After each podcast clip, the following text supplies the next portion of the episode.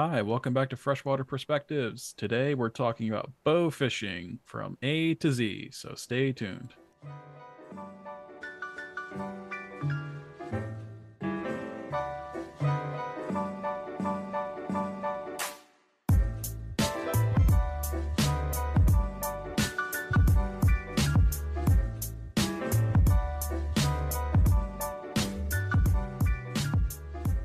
And we're back. Another week, Matt. How are we doing? It's I'm happy because the, the semester's over.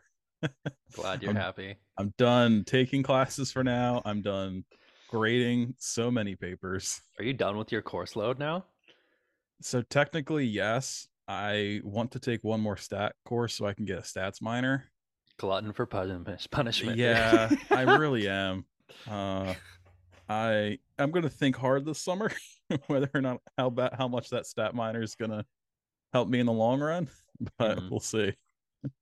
I'm sure it will help. Yeah. Yeah, Oh, I uh, had a undergrad professor that he said at least he said the only reason he got that job was because he had a stat minor coming out of undergrad, so he could teach like a stat related biology course. But I don't know. Sure Yeah, I mean, I guess between like a graduate study person and an undergrad, that's one of the big difference, right? Is Yeah. you're you're but on the flip side, I mean, there's also statisticians. So, like, Yeah, well, what are they doing? I'm kidding. Totally kidding. Yeah, well, one thing I will say, and I appreciate all the statisticians out there. However, at least when I've taken stats courses taught by statisticians, they focus a lot on the mathematics, and it just Mhm. makes it really hard to try to connect that to the, you know, like the actual use and implementation of those of those methods. I think like researchers knowing the stats, like a working knowledge you must have. Mhm. You do the work and then you verify with the statistician. I think that's the best like order of operations. Yeah, no, that's a. I Right. think that yeah, that works even better. Mhm. 100 percent. So, Yeah. yeah, well, fun, dude. Yeah, I'm looking forward to a busy summer. Rachel and I. So one, so we officially have a new apartment. So we're moving in this uh, the beginning of June. We're moving out. How out. sad. Leaving So- Alabama. Georgia. Georgia. You're gonna listen to that while you drive over. Absolutely not. I hope that the time zone really messes with you. I'm sure it'll mess up our our recording at, w- at least once or twice. Because I'm gonna be like, "Oh, you Oh, ready yeah. to go for like 9 a.m. or 6 p.m.?" And I'm just I'm gonna be on like way late or something. Mhm. But I think it'll actually help because it's about an hour 45 minute drive and it's an hour Mhm. ahead. So I get that hour back driving across to Alabama. So I don't have to wake up any later. You, You know, it's so an I hour leave- 45 from Auburn. No, it's an hour slash like 45. It's between that roughly. Oh, I was like, oh my God, man, you're gonna drive four hours a day? Absolutely not. I was like, that's your life choice, but jeez. I almost had to do an intervention on you for a second there. I was like, no way. Are you living an hour 40, driving an hour 45? No, no, no, no, no. An Yeah. hour is is just about the most I could do every day. So I think um hmm I think it'll be good. It's a Yeah. nice area. Uh, the job Rachel's got is fantastic. They seem really great, and she seems Mhm. excited to be out there. So she's she graduates next Monday, and then she's off for she's been off since Thursday. So she's just she's Next just chilling. Monday. Wow. Mm-hmm. Isn't that crazy? It really is. Oh, are you going to do a, a fun um, graduation party or anything? Yeah. So we're going back home. So her little brother graduates undergrad. So she graduates on Monday. We're going to my cousin's wedding in Dallas on Sun Saturday, flying to Jersey on Sunday. Her little brother graduates undergrad in New York on Monday. So we're just we're gonna be all over the place. But we're spending that week. Her little brother graduates. We're gonna be up in Jersey, seeing friends, seeing family. I gotta meet with my groomsmen and hang out with them for a little bit, and then we're gonna try to we're gonna try to hit up a soccer game. So we'll see. A little mini vacation. I remember when I graduated Auburn, we uh the family came down. Mhm. It took a little arm twisting, but I got I told my parents, I was like, let's book an Airbnb on Lake Martin. Oh yeah. Gorgeous. It was so fun. Mm-hmm. Took a little arm twisting because they're like, I don't, I don't know. They're just Midwestern, you know. they're like new places. And my mom like lit candles before they came down. She was so No, she like concerned. she did not. the church, dude. Those pagans. just kidding.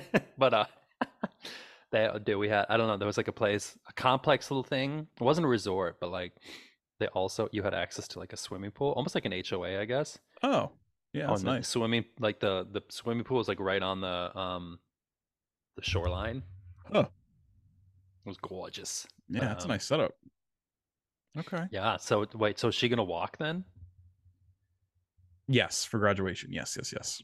Sorry. I don't know why. For some reason, I thought you meant walk to work. I was like, no, it's still pretty far from work. it's still like a 15 minute drive for her. But I mean, I guess she could if she wants to. There's like a speaking about driving, we like live in a very rural area. And like right now I walk to work. We live in Oh, town. that's nice. But like I really want to be on the Mississippi River, like the actual Mhm. right on the banks. And that's like 56 minutes away. And I was Mm. like, it's just just the tiniest bit too far. And I was like, oh, it hurts my soul every day. yeah, I don't know. I'm also of the opinion though that I'd rather live somewhere that I like more, be more comfortable in one place, and drive a little bit further than the opposite, where I'm closer, but the place isn't as nice. I'm sure your house is perfectly fine for you guys right now. But right now. So uh, maybe in the future, right? So we're Yeah. still trying to decide. And then Yeah. With the I don't know, little noodle coming, you know, who, Also- who knows where they'll be. Um, also, miss uh, right on the banks of Mississippi. I don't know. The river floods a lot, man.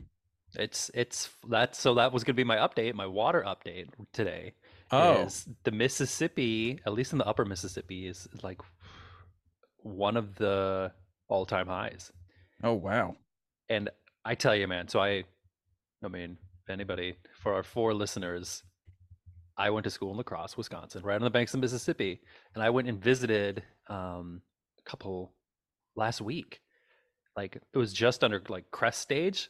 Mhm. But so what it's like is like, I mean, it's a giant valley. You were there, right? Yeah, And like yep, you, yep, you look across and the Army Corps installed.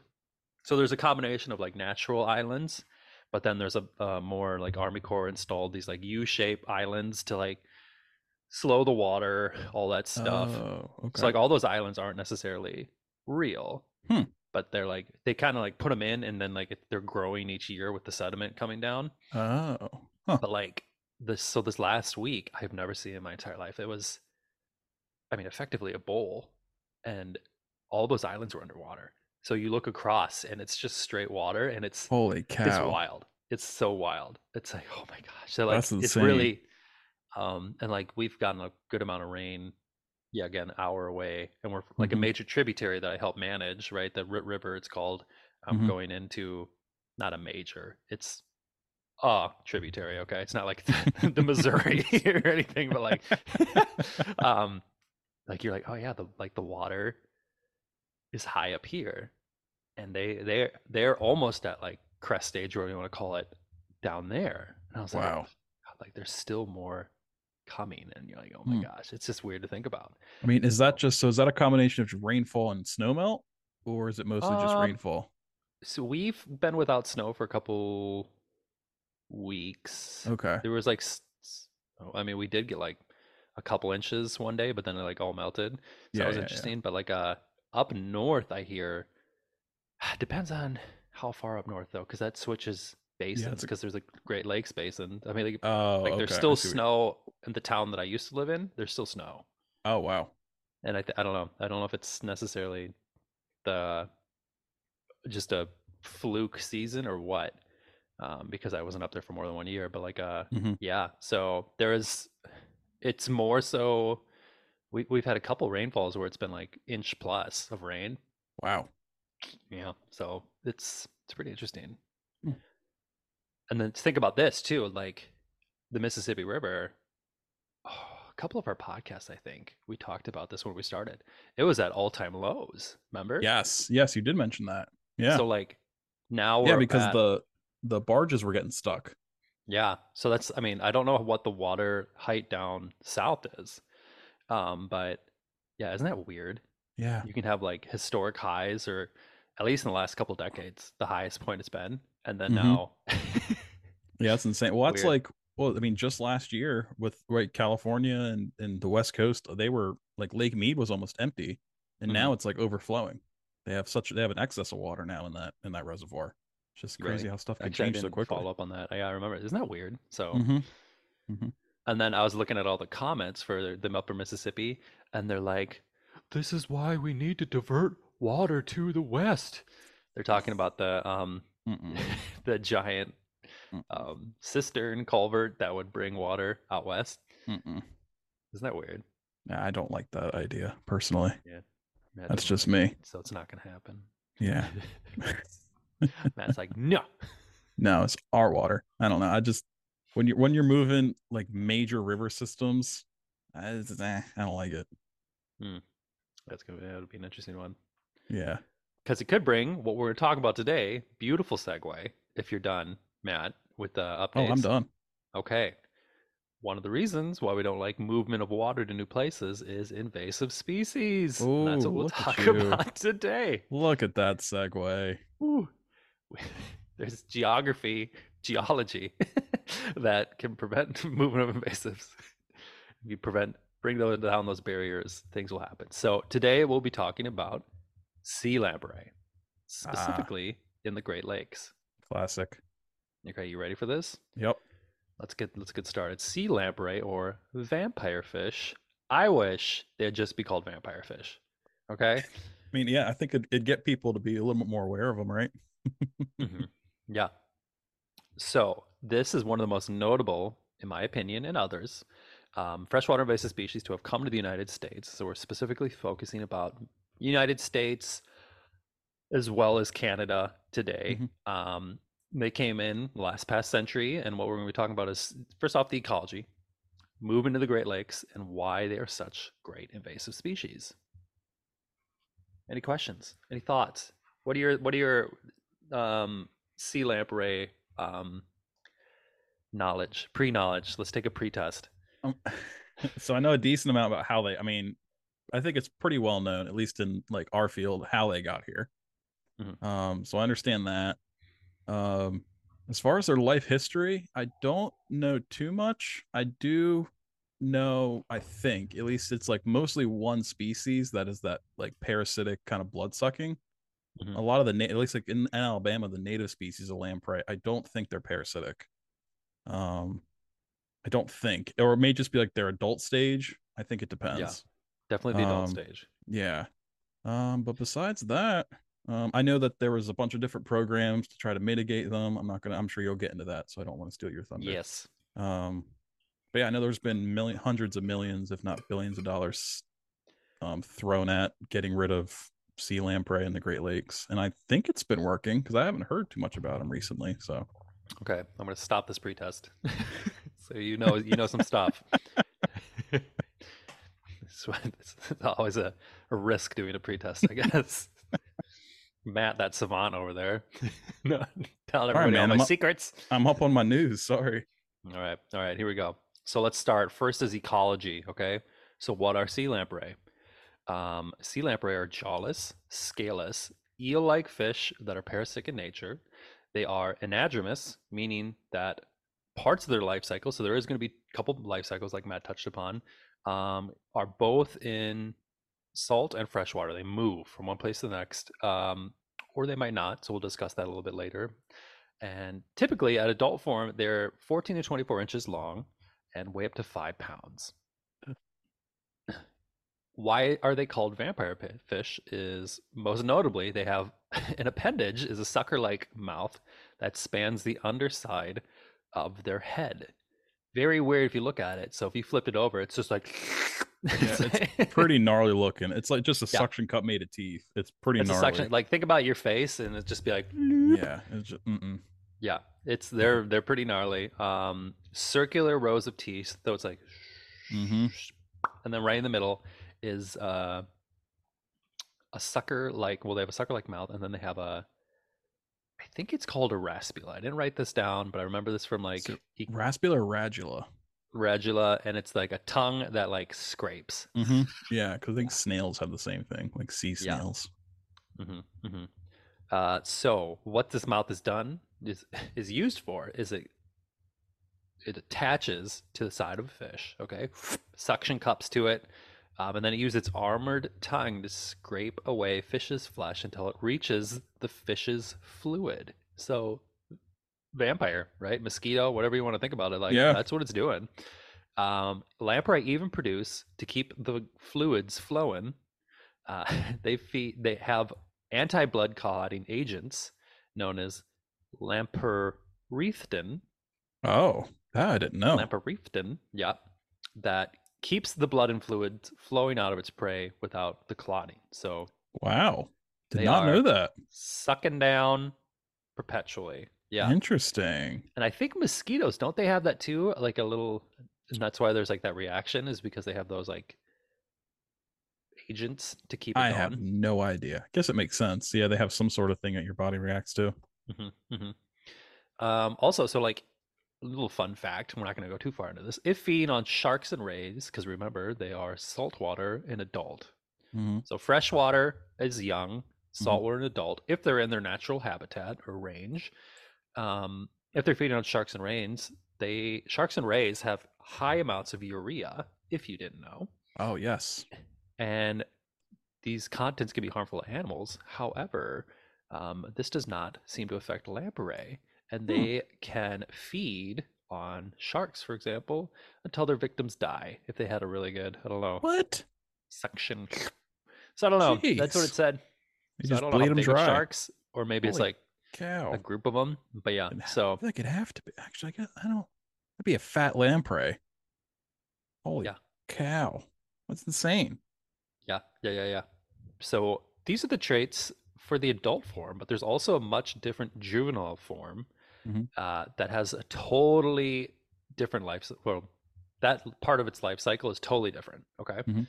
Um, once lamprey have fed on prey for around a year to 20 months, they migrate up to a freshwater river or stream tributary to spawn. Uh, this is where their adra- anadromous life Mhm. begins. Uh, they lay eggs on gravel nests in moderate moving water, and the adults die after spawning.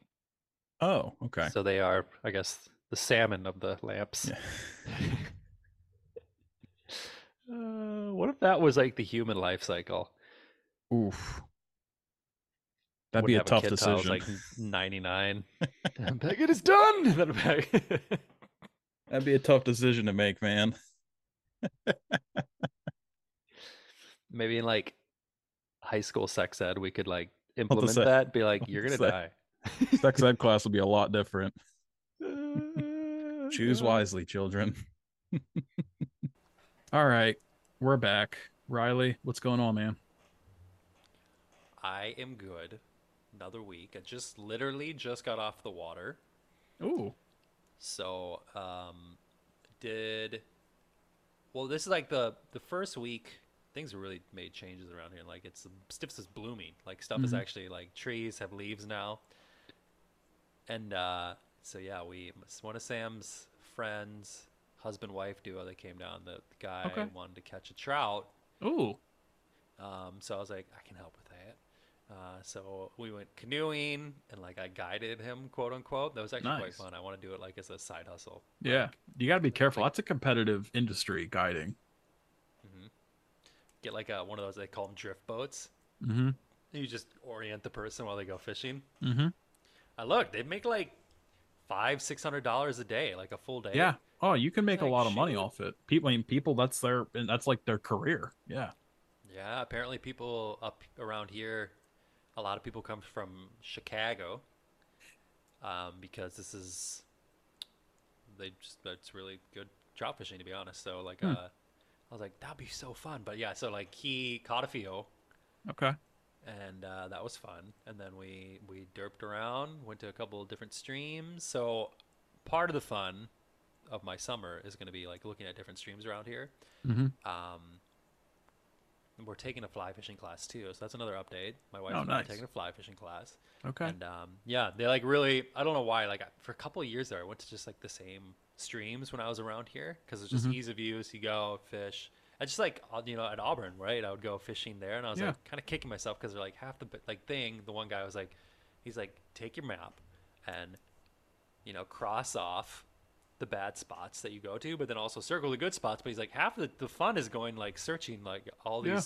We have hundreds of miles of streams. I was like, that's so smart. So yeah, we're starting to go around all these different spots, and uh, we got some cool places around here. Got some. The one we went to today was uh, just slimy and uh, what do we want to call it? Um, planty, I guess. You know, so it was like stringy algae as well as some like Oh, uh, okay. like macrophytes, and Mhm. um, yeah, it was pretty interesting. And because then you can work your way back and like what's going on in this watershed, right? Mhm. And we were in a, a cattle pasture, so I was like, this is pretty Oh, okay. on the Yeah. nose, like what's happening here. But Mhm. still, I was like, isn't it? Yeah, just the whole. Like it was really like thick, so I'm like, how much nutrients are going in this tiny little stream? Yeah. And, uh, got my noodle going. Anyways, yeah. No, it's um, interesting. What else is going on? I am getting into. I think I want to grow shrimp. Okay, you've mentioned this several times to me, both on and off air. So, okay. Think I have stuff queued up in my like Amazon account to buy it. So I, this time, so maybe it's not just my public thing that I just want to. I'm Okay. gonna, I'm gonna try it out. So, Okay. On And a small are- scale, I learned. So I think like a hundred gallon little tank, which isn't that big. Everybody, If you- Mhm. yeah. So, um, I think And I got my are- wife convinced to let Are me try. these are these like Pacific white shrimp or are Pacific they like shrimp. okay, yeah. Mhm, Okay. mhm. You can do a lot of different things. Yeah. Um, so that's going to be hopefully. I have to install in the next two weeks a sump in my basement, Mhm. sump pump, Mhm. um, and a radon. But the next Okay. is shrimp. Like the radon detector should have been in months ago when you bought the house. Well, I mean, so yeah, it's fine up there, right? Yeah. But like down here is well, where yeah, the issue no, is. yeah, So there's no ventilation down there. Yeah, so I was like, my pregnant wife. I was like, my goal is just to have it all ready to go before Mhm. um, Doomsday. Just kidding, baby day. Yeah. So, um, It- but yeah, so I think I have Okay. it. Um, it's gonna be in the basement here, a little tank, Nice. Okay. quote unquote little, and then a biofilter, like straight up aquaculture. So, Yeah. and then I think I figured out a way to like ventilate the area so it doesn't smell like fish. Oh yeah. That's I don't a think really it, good I mean point. it's it it's the size of a someone's like personal like a fish tank, right? It's the Yeah. size of a fish Mhm. tank, a big Mhm. one, bigger, but like so if you think people who have a fish tank does their house whole house smell like fish? Usually not. Yeah. Sometimes. That's a good But point. I was like if we can ventilate it, it's not going to be a problem at all and then I think I could get like 57 pounds out of What? it. That's so many than I thought you were gonna say. The stocking rate, yeah. If I'm looking at the stocking rate right, um, like 50 pounds, Wow. because it's like nine shrimp a gallon or something like that. Huh. And then if you grow them out to 18 weeks, they're bigger size. You know? Oh, yeah, no, that makes sense. Oh. Maybe I'm wrong on that, or maybe that's the stocking immediate stocking rate, with the idea that some are gonna there's gonna be more talent. Yeah, yeah. I have no idea, but So next week I'm doing a shrimp talk, so you better not take it. So I'm gonna be no, I believe it or not, shrimp was not on my list. well, so then like I got into it and I was like, oh, this would be fun to do. My wife, if she ever listens to this, she'd be like, just roll her eyes. But um, then there, there's somebody like 30 miles away from me that apparently like started a shrimp farm. So I kind of want to like go to the. I don't know if it's still in operation, but I want to be like, hey, how's it going? Because I want to see how they do it. Yeah. This is just this is just so on brand for you. You you just can't sit still, man. You have a baby on the way in what four months, five months, Four and months. You're just yeah, and you're and you're Dude, trying to this is a set up a shrimp farm. it's a good hobby because um, it's in my basement. Yeah. Like, Ba- but babies can't have seafood for like a year or something. Isn't that you don't feed Baby baby ain't gonna seafood? eat my shrimp. It's my shrimp. we'll see how it goes. I kind of want to. Okay. There's a, a farm somewhere 30 miles away from me, and I want to like try the shrimp and then go into their operation and be like, first off, does it smell super bad? Mhm. what does it taste like? Well- because if it tastes like absolute garbage, then this is just I feel like large scale aquaculture does have a smell to it, but like small Oh, scale in your basement probably doesn't. It's like it's like one dog, not too much of a smell. Fifteen dogs in a house, it's gonna smell like dog. Yeah, yeah. I don't have a dog, so I'm gonna venture to say, houses with dogs, they smell like dog. But it's Uh, I just mean- the amount of smell. You know what I'm saying? Like, what's Yeah. that stank? I mean, How as much? someone, it's always you know you kind of get nose blind after a while. But we had two Mhm. dogs growing up, and at least no one said to my face that our do- that our house smelled bad. so I don't Now know. we Maybe house, yeah, maybe when they maybe when they went, when they went home to their parents, like, oh, how was how was how was Matt's house? It, it's fine. They their house just Like smells terrible because it's two dogs. But Uh, but I just rambled there for five minutes. How you doing, dude? Uh, we're doing great. We're another week closer to moving out and moving into our new place. We are stockpiling furniture. Our place looks like a total mess right now, but we got the dining set put back together, so that looks fantastic. Love it. The Dude, I'm so original color. that you're leaving. I know, but it our new place is so much nicer. Oh, I can't wait. It has it's like a so it had when they were showing us around the place, you know, she was telling us she's showing us like, oh, you know, for this price you get brand new like stainless steel appliances, in unit washer dryer, and then like as like the big cat as like the big kind of cherry on top, she was like, and for an extra ten dollar a month fee, you can get trash valet. And I was like, what is this trash valet? She I've says, "You that. just take your trash and you sit outside your door and somebody comes and grabs it Monday through Thursday. And I said, that's one of those things where it's like, I wouldn't care if it wasn't there, but that it's here, I'll probably use it for an extra $10 a month. Why not? I have no idea where the dumpster is in relation to my apartment. So if it's close, then yeah, I'll just walk it down. But if it's far, I'll have someone else do it. That's hilarious. She I've was like so amped about it when the lady was Really? talking to us about it. She was like, "And you're gonna love this. My God. Forget the fitness center and the pool. Trash valet. Oh, dude. So you're in one of like those complexes where they have it all. Mm-hmm. It's really nice, and it's Dude. honestly for the same price as a place like an equal place in Auburn. It would be at least an extra five or six hundred a month. So, When you incorporate all that together, I would probably venture to say it's worth it. You know what I'm saying? oh, it's hundred percent worth it. Absolutely. Yeah, Yeah, right. So Absolutely. Yeah, I'm not. I haven't. I hadn't thought twice about it. Honestly, when we looked at the those, place, Those areas are yeah. It's a little outside of town, which is why I think it's a little more affordable. Because like for the same setup, closer into downtown, they were asking like four or five hundred more, which is was like a little outside our price range or what we wanted to pay. Yeah. We could afford it. We just didn't want to pay it. Uh, but then we found this. We were actually just driving by and we found it, and we were like, "Oh shoot!" So yeah, worked out pretty well. But besides that, Rachel has graduated. She is officially a doctor of veterinary medicine. Does she make you So- say doctor? she makes me call her Doctor Rachel. Um, no, no, no. But I, I want, I want to have the, I want, I want to have the DJ introduce her as Doctor because I know she doesn't like it when everyone calls her Doctor. She's like very, she's very That's humble. hilarious. She's very humble. So be like Doctor and Mister Gladfelter. Dude, oh my god. End of an era, man. Out of the, the Alabama. I know, I know. I gotta change all my stuff over again. Just moving is such a pain. It's so inconvenient at times. I can't believe But- you're going to be just a southern gentleman for your whole life now. I might. I don't know if if I can find a job down here. I mean, I got I got some family down here, so I wouldn't I wouldn't be opposed. I think Rachel's gonna love this this clinic she's working at. They seem great. So Does Rachel want to ever start her own clinic or what?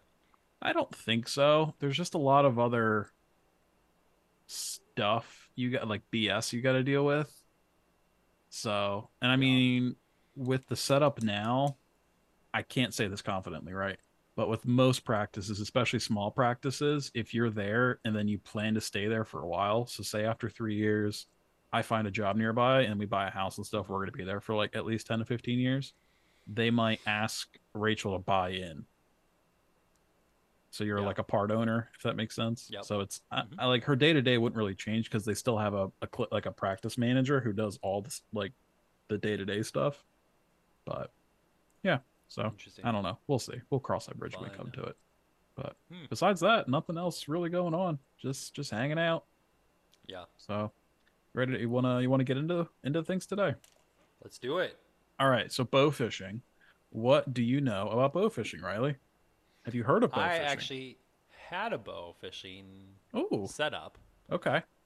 Didn't use it too much. Okay. Um, I know in uh, Minnesota, rough fish, quote Mhm. unquote, rough Mhm. fish. Um, I don't know if that's that's as far as I know. Okay. shoot it, and um, I remember one time we were like down a like a there was a lake, but then like the inlet of a creek, and these Mhm. kids were one kid had a giant treble hook. He would cast and he would snag these carp. The plate thing was chock full Oh. of carp. I don't Huh. know if it was legal or not. I think it is. Some I- it might be state by state, but so Part of what we'll talk about today yeah.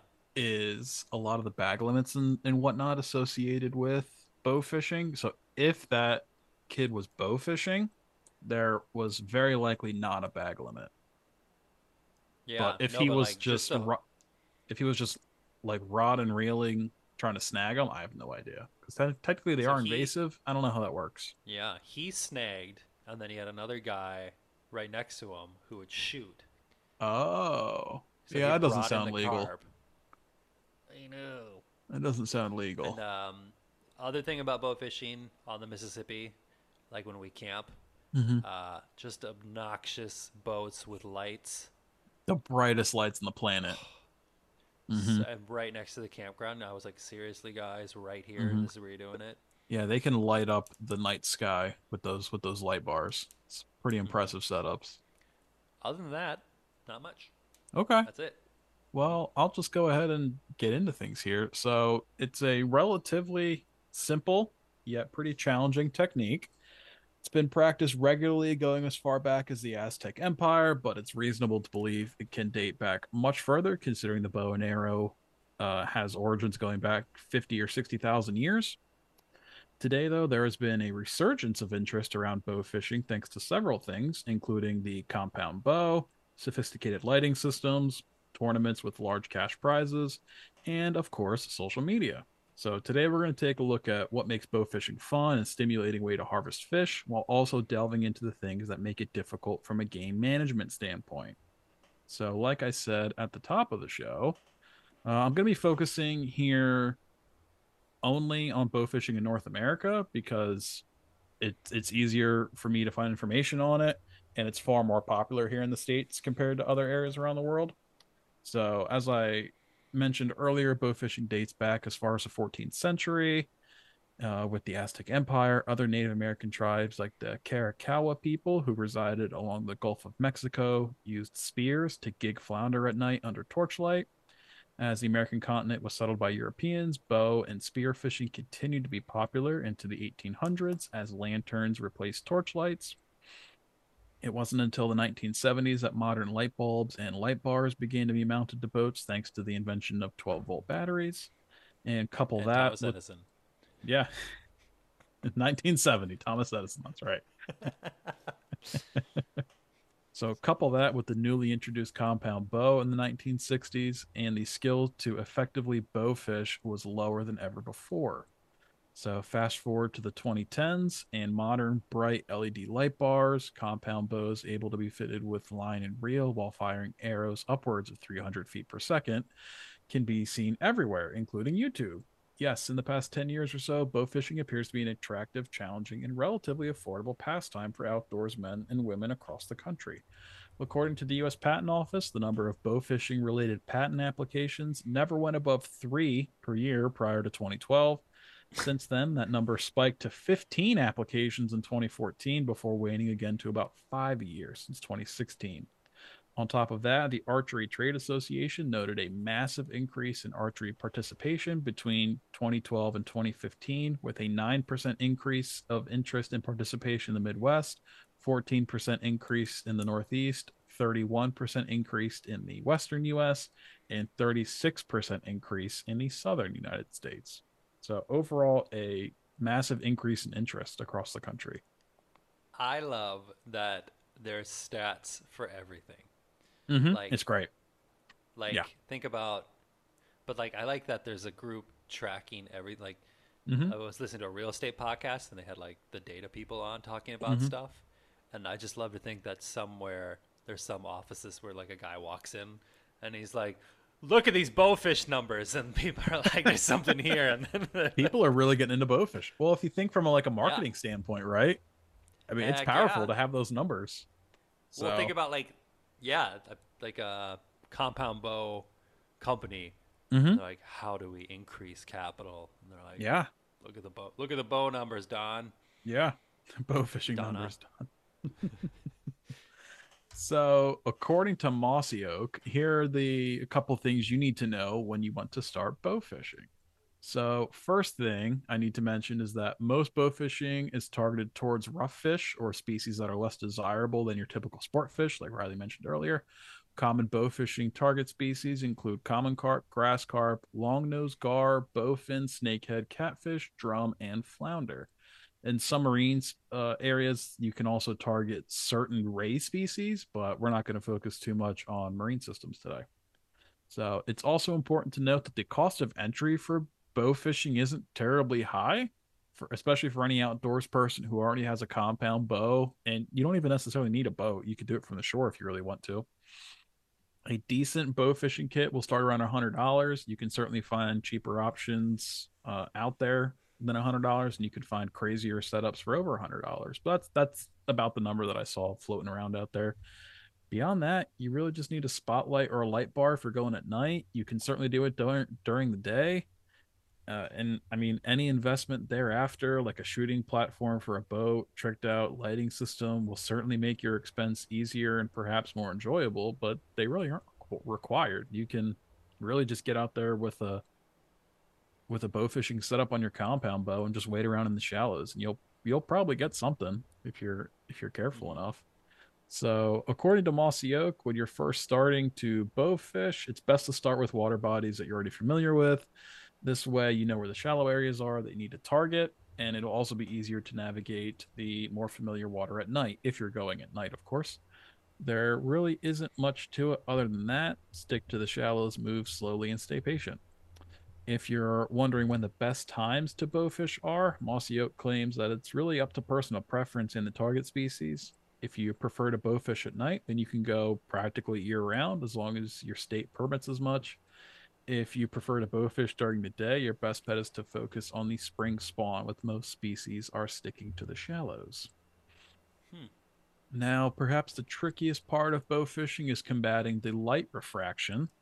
So, when you're viewing things in the water, the light bends differently. This isn't news to anyone who's done the old stick a straw or pencil in a glass of water thing, so you can see how much it appears to bend and you know things like that. All this is really to say that when you're targeting a fish, you need to aim lower than if you would as if compared if the target was out of the water. So this will help you compensate. And if you're asking me how much you have to adjust, like how much lower you need to aim on the fish, that just depends on the fish's depth, how far the shooter is from the surface of the water. You 100% will get frustrated when you're first starting out, but enough practice and you'll be able to just kind of adjust without even really thinking about it and you'll start hitting your target. So it's really just trial and error and practice sort of thing when you're first starting out. And that's pretty much the bare bones basics of how to get into bow fishing. There's plenty of other info out there on YouTube where people, you know, show you what it's like to go out there for a couple times. Being a strictly audio platform, we can't do that. So feel free to check out some people on YouTube. But let's let's delve into the management side, since that is, in my opinion, the much more interesting part of, of bow fishing here. So most of what I'll be covering from here on is from a 2020 paper by Dennis Scarnecchia and Jason Schooley titled Bow Fishing in the United States History, Status, Ecological Impact, and a Need for Management.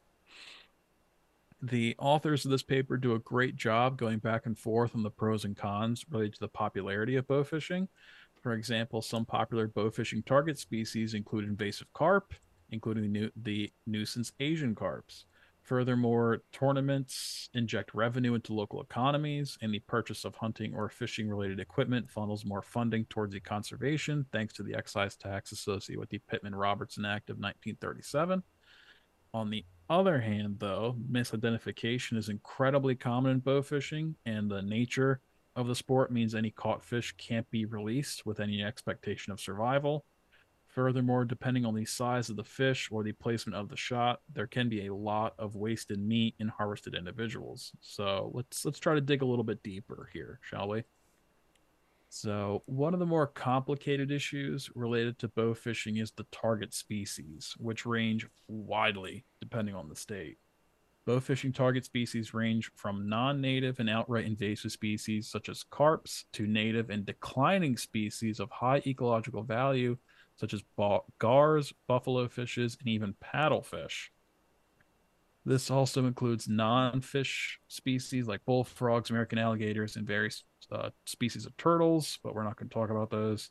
It's also important to note that among all 50 states polled by Scarnecchia and Schooley, only nine had bow fishing education programs, and none had specific and articulated management goals for bow fishing. So there wasn't a specific, you know, goal they're working towards, like for the typical, uh, say, deer management that they have for North American game. You know, there isn't an equivalent to that with bow fishing. It seems much more of an unregulated pastime than an actual. Hmm um, management or a uh, outdoorsman sport, if you will, in that classical sense. Interesting. Yeah, it seems that that's kind of a common thread throughout this whole this whole thing we'll be talking about here. So when you're trying to devise a management strategy for bow fishing, it's it's really important to consider the high rate of bycatch and essentially 100% mortality. On top of that, contrary to traditional bow hunting for species like deer, where males are uh, also almost always larger than females and targeted more often, the opposite is true in fish species, as we discussed on a previous episode. Females are often larger than males uh, between the between the two sexes there, and they're targeting in bow fishing, uh, which can drastically alter the age and size structure of local populations of prized native species. In extreme cases, this unnatural selection can prompt evolutionary responses, as reported by Kuparinen and Merilä in a 2007 paper. These issues are not unique to bow fishing, but are of far greater concern in bow fishing compared to traditional angling. These concerns are even more worrisome in regions with high or no bag limits, which is most of the country with relation to bow fishing, like I mentioned earlier, uh, with your example there, Riley. So Scarnecchia and Schooley do a lot of comparing and contrasting between bow fishing and traditional bow hunting. They know that they note that traditional bow hunting has been formally organized in the U.S. since 1828, with the formation of the United Bowmen of Philadelphia and the National Archery Association, which was later founded in 1879, now known as USA Archery. These organizations were created to foster and promote the sport of bow hunting, as well as provide necessary resources and training. To this day, there are about a thousand formally recognized bow hunting clubs across the U.S. Meanwhile, wow. a formal bow fishing body wasn't organized until 1989 uh, with the formation of the Bow Fishing Association of America. More recently, the Archery Trade Association launched a quote explore bow fishing program in 2016 to accommodate the sport's growing popularity. This lack of organization and combined voice is likely contributing to the limited management efforts focused on bow fishing. So it doesn't seem to be so if I could put on my conservation hat here for a second and like outdoorsman person's hat. It seems so when you get a lot of interest in a sport, so say duck hunting or deer hunting, you get these huge and powerful nonprofit organizations, Ducks Unlimited, Bucks Unlimited, things like that. And they can really, really have a lot of sway when it comes to legislature and, things like that, you know, and there doesn't seem to be anything close to an equivalent here with bow fishing where they can try to conserve the resource that they're utilizing you know mm-hmm. so yeah. yeah so earlier i mentioned competitive bow fishing tournaments with large cash prizes is another contributing factor for the sport's growth one of the oldest and most popular bow fishing tournaments is the U in the US is the Great Lakes Bow Fishing Championship, which has been held annually since 1984. In the tournament's inaugural season, it boasted only 20 competitors and a combined harvest of 4,800 pounds. Mind you, all of that that was 100% culled. You know, you can't. That's not catch and release of bow fishing. So five thousand pounds Yep. of fish, gone. In the 2019 iteration, they had 266 competitors and a combined harvest of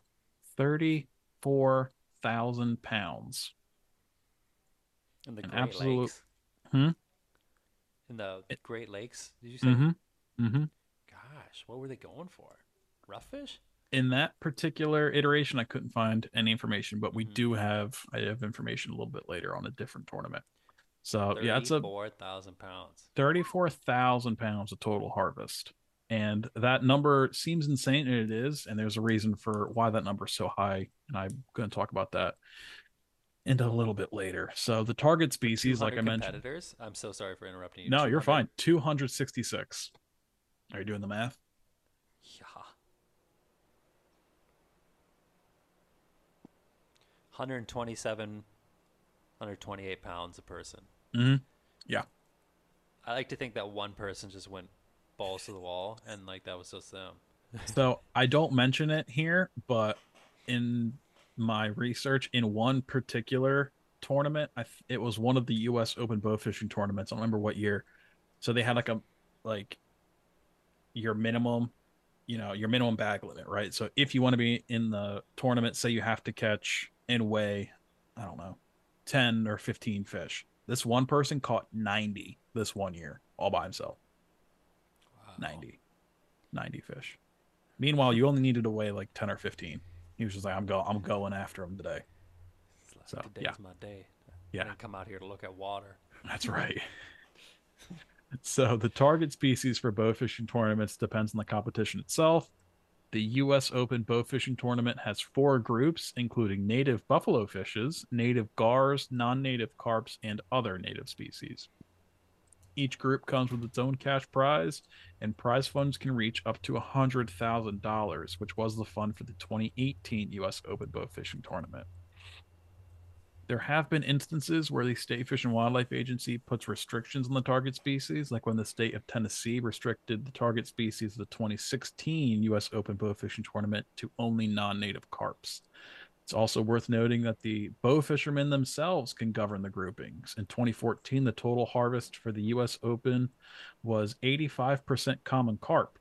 However, in 2018, the harvest was 55% native buffalo fishes, 25% native gars, and non native carps comprised only 17% of the harvest. So it also varies widely depending on who's there and where they are.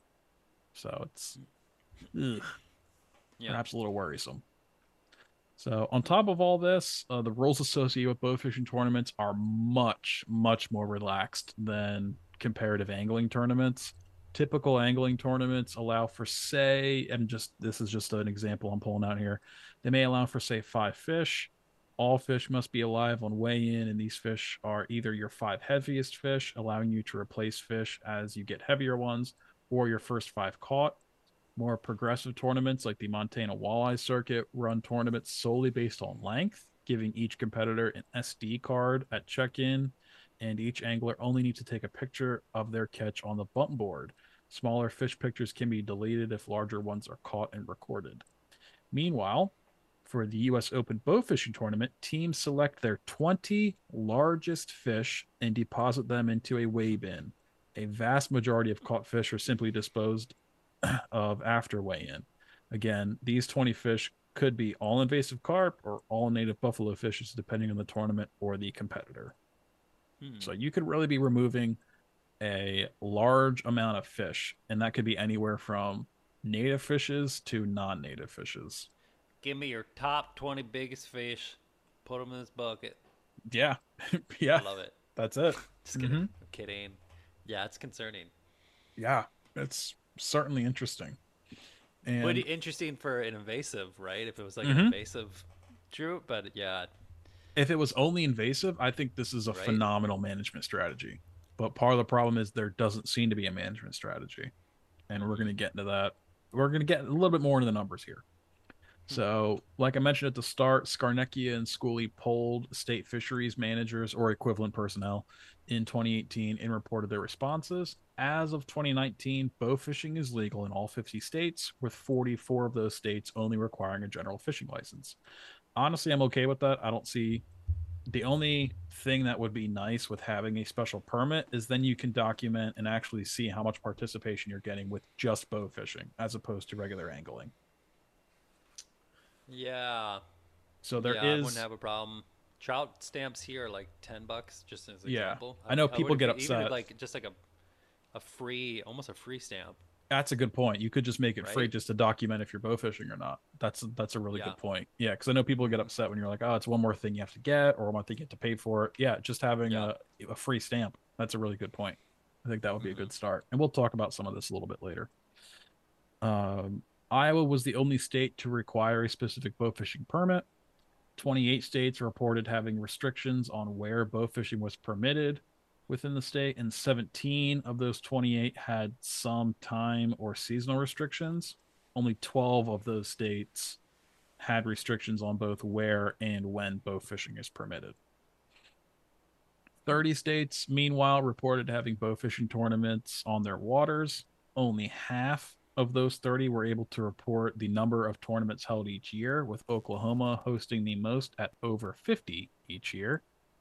Of the states that reported hosting tournaments, Arizona, Idaho, Montana, North Dakota, South Dakota, Nebraska, Oregon, Iowa, and Michigan all held between 1 to 10 tournaments annually, and they also expressed that the state has no concerns regarding the management of these bow fishing tournaments. Meanwhile, the four states that had the most tournaments, Pennsylvania, Illinois, Virginia, and Oklahoma, all expressed that the state has concerns regarding the management of the tournaments. So Hmm. something that that's potentially a problem, right? If you're Yeah. having if you have an issue with how these tournaments are run, maybe shouldn't allow over 50 to be held each year until you can get a hold on on the fishery, but neither here nor there. Uh, some of the concerns that states had with hosting bow fishing tournaments include inadequate data on bow fishers and bow fishing as the greatest concerns, along with wanton waste, user conflicts, public perception or ethics, and inadequate data on targeted species. Despite making claims of management concerns, only three states, being Illinois, Montana, and South Dakota, reported having a bow fishing monitoring program. Another 11 states include bow fishing as an option in a yearly angler survey, while the remaining 36 do not monitor bow fishing in any way. So there's just an entire fishery or fishery method that states just most of more than half of states just aren't collecting data on. Yeah, probably need to Mhm. get a couple numbers, eh? Yeah, well, just the fact that you're sanctioning it and not even recording any data is, nah, any documentation is a little frustrating. Mhm. Uh, one bit of data I really wanted to share here pertains to the stated preference of target species by bow fishermen and the actual species shot and captured during the tournament prior to the 2018 U.S. Open bow fishing tournament. Uh, so prior to that tournament, teams were polled on their preferred target species. Gar the, was the most preferred at 49%. Carp were next at 36%, then buffalo fishes at 11%, and all other species make up the remaining 4%. After the tournament, here were the results of what was actually harvested. Gar made up only 20% of the harvest, despite being the most preferred by bow fishermen. Carp made up only 17%, despite being second most preferred. The far and away most targeted species was native buffalo fishes at 53% of the total harvest, despite being only the third most preferred at 11% prior to the tournament. So I guess my question here is this a function of just shooting what's out there? Is it just a scorched earth approach, kind of its brown, it's down approach that some people talk about with terrestrial hunting? Is it misidentification? I do you have any thoughts on this, Riley? Because this was I don't know. This was this was interesting to me. This this may just be a fluke one off year because this was just one year. So maybe it was just a weird year. People Mhm. were like, Yeah, I'm targeting uh was I'm targeting Gar but all I found was buffalo fishes, and I'm trying to win this tournament, so I'm just going to shoot buffalo fishes this year. Yeah, I think could be a combination. If you're looking for 20 fish, happy to get 20 fish on the board. Mhm. Not saying this is the tournament where that happened, but then if it's brown, it's down, right? Yeah. Mm-hmm. Maybe Yeah. I'm gonna get as many fish as I can, make that decision. What my max weight limit is, right? Mm-hmm. Yeah, and I think so. This this brings up a really good point that I really wanted to get into before we kind of wrap things up here. Is that I hope it doesn't come across that I'm blaming the bow fishermen because I'm really not. I'm really putting more. I'm trying to put more of the onus on the state agencies. In that, if you're allowing this practice to happen, you need to be able to manage or regulate it in some way, especially if you have several states saying that they have concerns with how these tournaments are being run. You know you can have you're having a tournament where Yeah. in some in some cases removing you know thousands and thousands of pounds of fish. You don't know if those fish are native if they're invasive. They're not collecting any data on these fish. You know you have no regulations on how many people can fish how many fish they can remove it's it's it's a little worrying from a fisheries management Yeah. standpoint right Definitely. Well, so I know here to start a tournament, you need a state state permit, right? Mhm. Mhm. So if the state has issues, it's on the onus is on them. oh, i agree 100% Yeah, be like like if you have such big issues, why are you giving out the permits? yeah It's like cart before the horse, right? Mm, no Um, i i agree Yeah. Also, I don't know yeah, if it's yeah. something that they don't think it's very popular, so they don't see it as they're removing that many fish. But I think Mhm. it, it sounds obvious when you say it out loud. But you know, with bow fishing, you're you you have to you have to kill the fish in order to harvest it. There's no catch and release bow fishing. So I maybe Yeah, it's just my- something that you don't think about it until the numbers actually pop out at you. I've definitely like when you see a big mouth buffalo swim. Mm-hmm. I mean, it's. I guess it depends on water clarity, right? Because it's like Mhm. you.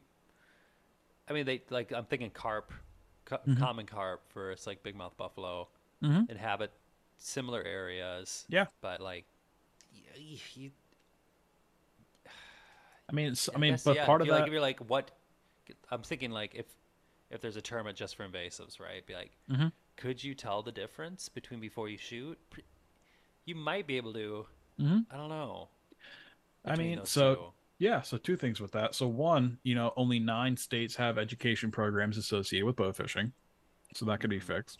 But also, there is a precedent for this, and I think it's in Canada or it's Minnesota, Wisconsin. It's somewhere in that area with because some states allow spear fishing through the ice, and you can target.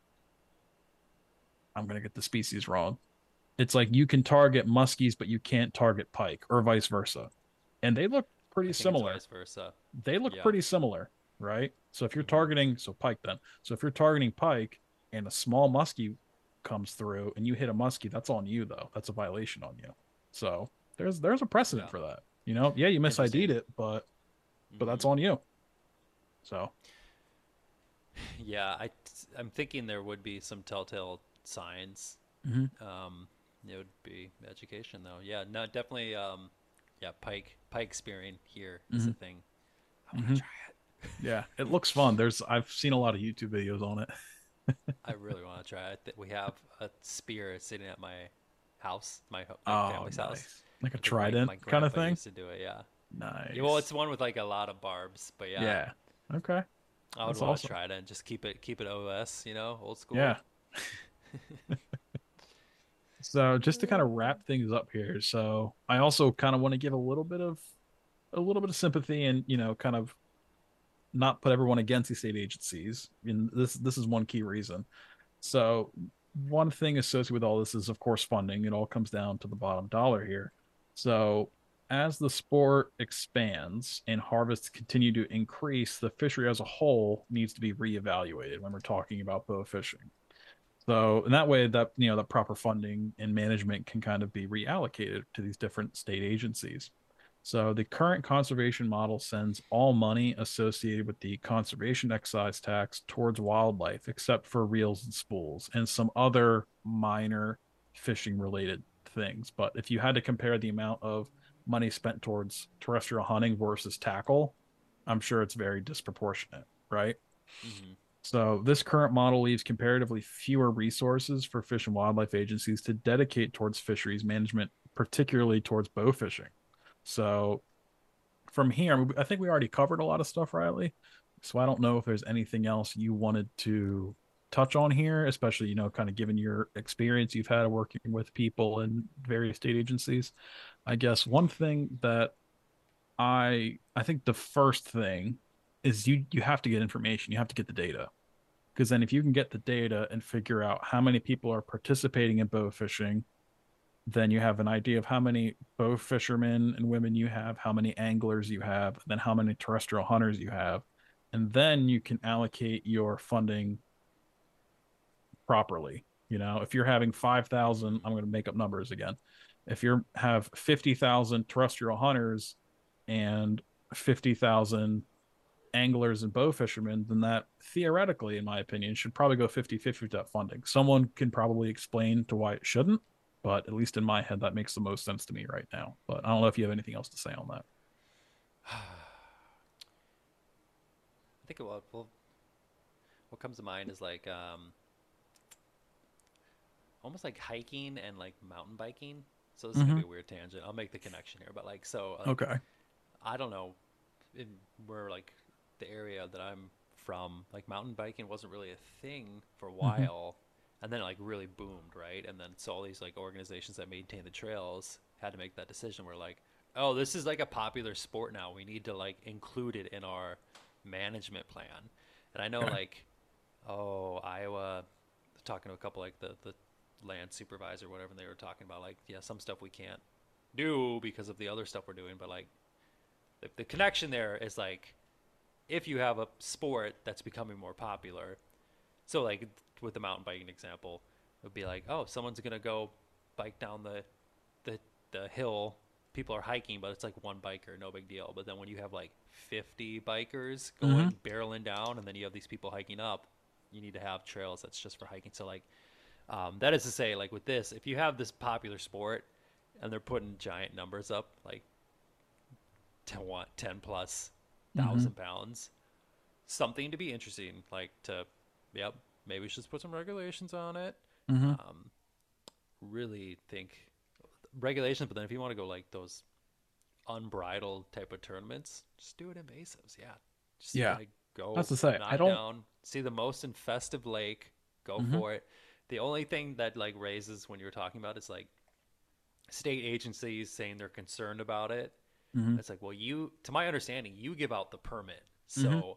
if you're concerned, you like take that action and Mhm. don't say like, oh, we don't like this. Like, I don't know. Mhm. So I get, I get it, right? Like I get there's a lag. So I think, yeah, I think, I don't think it's, no, I mean, I think it's appropriate to like take a look, right? And be like, No, I agree. What kind of things and play by Yeah. ear. Um, it's I think it's almost appropriate because we just talked about a very very extreme case of like tragedy of the commons and whatnot with Lake Victoria. We talked about Yeah. the lack of regulations and how that kind of ran that lake into Yeah. the ground. And then we come right here in our own backyard here in the great US of A and we're talking about bow fishing, which is going a hundred percent unregulated and putting up some pretty staggering numbers in some areas with the number of mhm. native and invasive species. So it seems like the effort is there, and I don't think, at least in my opinion, I don't, I don't think you need to change bow fishing aside from just target take as many non-natives as you want. Yeah, I definitely don't think I don't think you did like paint the bowfish as the villain. I think anything Mm-hmm. I think like having anything like available, I think it's great. Yeah, then, like, it looks like I a mean, you, you got a lot of fun. yeah, I tried it a couple times. It is fun. I never shot anything though. Um, Yeah. Yeah, but it's like, dude, just another way to get people out. Mhm. And if yeah, like let it go, and if it becomes an issue, then look at it. So if it's becoming an issue, take a look at it, and the the outcome might be like we're just gonna let it go. You know what I'm saying? Like Yeah. that's can be an outcome. So- but uh, yeah, I guess. So, from a state agency perspective, would you just want to get as much information as you could and then kind of evaluate it as that data comes in? that's the would be the start. Mhm. And like this again, especially if they're concerned, Yeah, you better be getting that data. Like, Yeah. yeah, what the heck? Mhm. So um, and then yeah, because I mean that would and then like you we talked about like getting a number of people actually doing it. If it, it's so if you like yeah, it's a very different type of fishing, right? So if you Mhm. had a free stamp, that'd be like oh. 60% of our group pop like they bought so like you need a free stamp to go bow fishing if you Mhm. don't have that stamp you might get in maybe the the trouble would be that you're required to buy like not buy but like you're required to get that stamp like that's the, Mhm. the violation the violation is just go get a stamp Mhm. um, and then yeah so yeah if you see your population your fishing population has you know 25% of your people are partaking in this sport that doesn't have very good regulations around it eh, that could be yeah Mhm. yeah i would go by the numbers for sure Yeah. So then, from the perspective of the bow fisherman, if you see this as an issue, but you really, really like the sport, what would you suggest? Is it just better organization, trying to get kind of a better voice together? That's a good question. It would be show me the numbers. If I Mhm. was the, the bow fisherman, I'd be like, okay, it, it, I I don't think we're making that big much of a deal. Show me the Mhm. numbers. Secondly, no, that's a good much point. are they? So like what? Because I think buffalo, big mouth buff, like th- there's a limit on big mouth buffalo. In There like, is. Minnesota. So like, are are we going over the the native limit? Mm-hmm. Um, because yeah, if you have 200 people and they got 200, if they're all within the same limit, then you're like, yeah, then you're na- you're you're still keeping whatever our limits in check, Mhm. not in check, but like so you're not going over. So yeah, definitely. Oh God. Even before, like, if I was a state agency, I would have concerns about this. Be like, "Ugh, I'll do your numbers even before saying that because you're Yeah. out a whole group. Mm-hmm. Yeah. Okay. And then yeah, sticky man, because yeah, you don't want to. I don't know. I know it's it's like tough. what, It's a- what's your yeah as an agency what's your place i wouldn't say like tell people yes or no i don't know yeah, it's Like, yeah. that's the thing is if a state agency, I mean, they already did right. You already had what five agencies come out and say, at least in a published academic journal, that they're concerned with how these tournaments are being managed.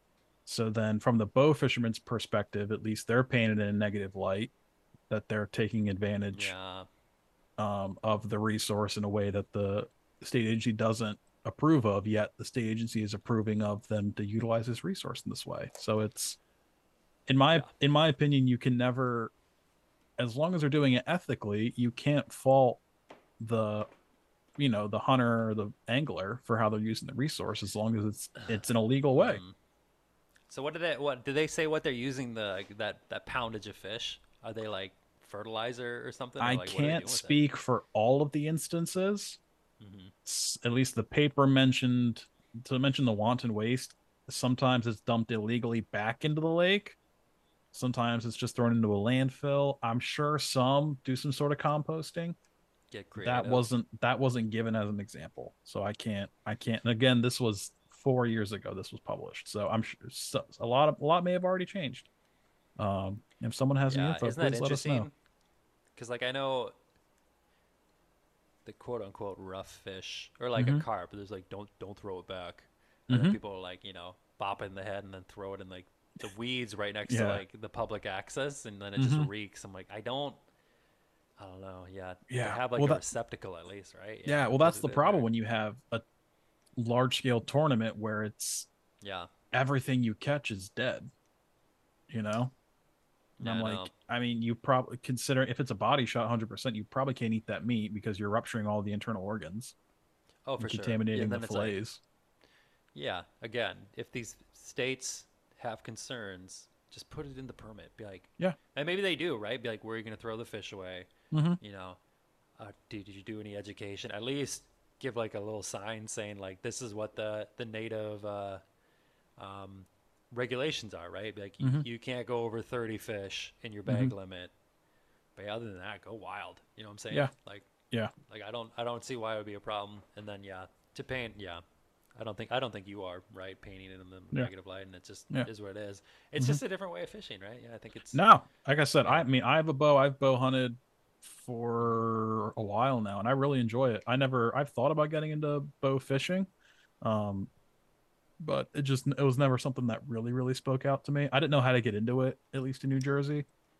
Um, so I don't know, but Yeah, I try it. do get like so native fish population, you're going out there because I've seen some of those where they take down like a gar and they, they're like putting in four or five shots on them. Maybe gar's Yeah. not the way. I don't know if they eat gar, but like if you're You just can, I mean, you can harvest gar with bow fishing. Yeah. Yeah. So I guess like yeah, if you're if you're harvesting it, killing it, so like know your your your what you're doing, right? So it's like if you Yeah. I think like I don't think a deer hunter would shoot 40 deer and not eat it. So like yeah, if- I think you know what I think that also brings in an interesting part of this fishery, right?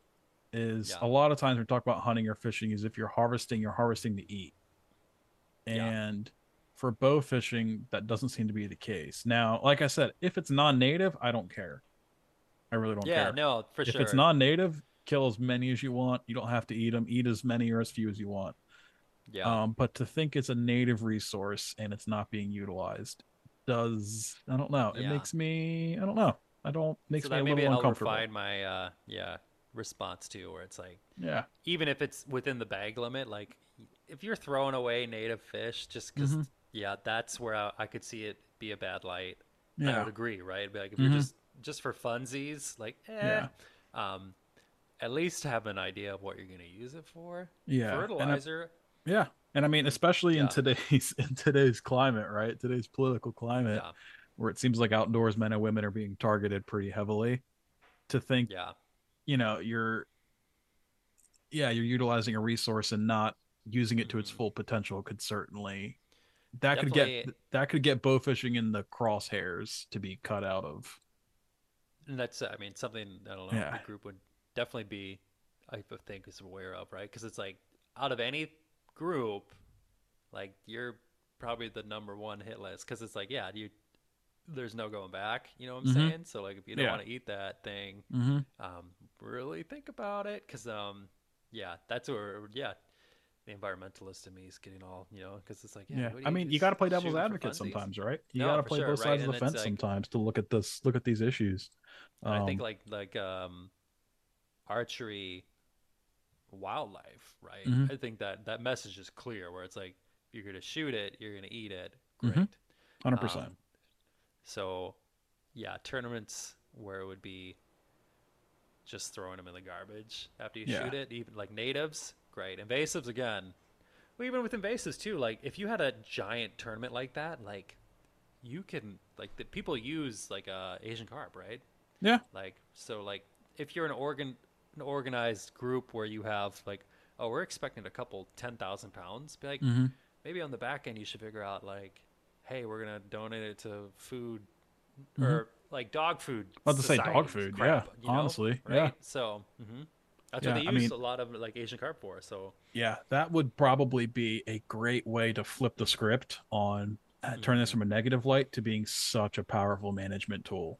As if bow fishing societies were like, we are the ones dealing with non-native species in our aquatic systems. Yeah. honestly, it would be super powerful. mhm. But I think that's all. yeah I dude have, like man. dude even if like if they because i know like asian not a uh common carp sometimes they like pen them right Mm-hmm.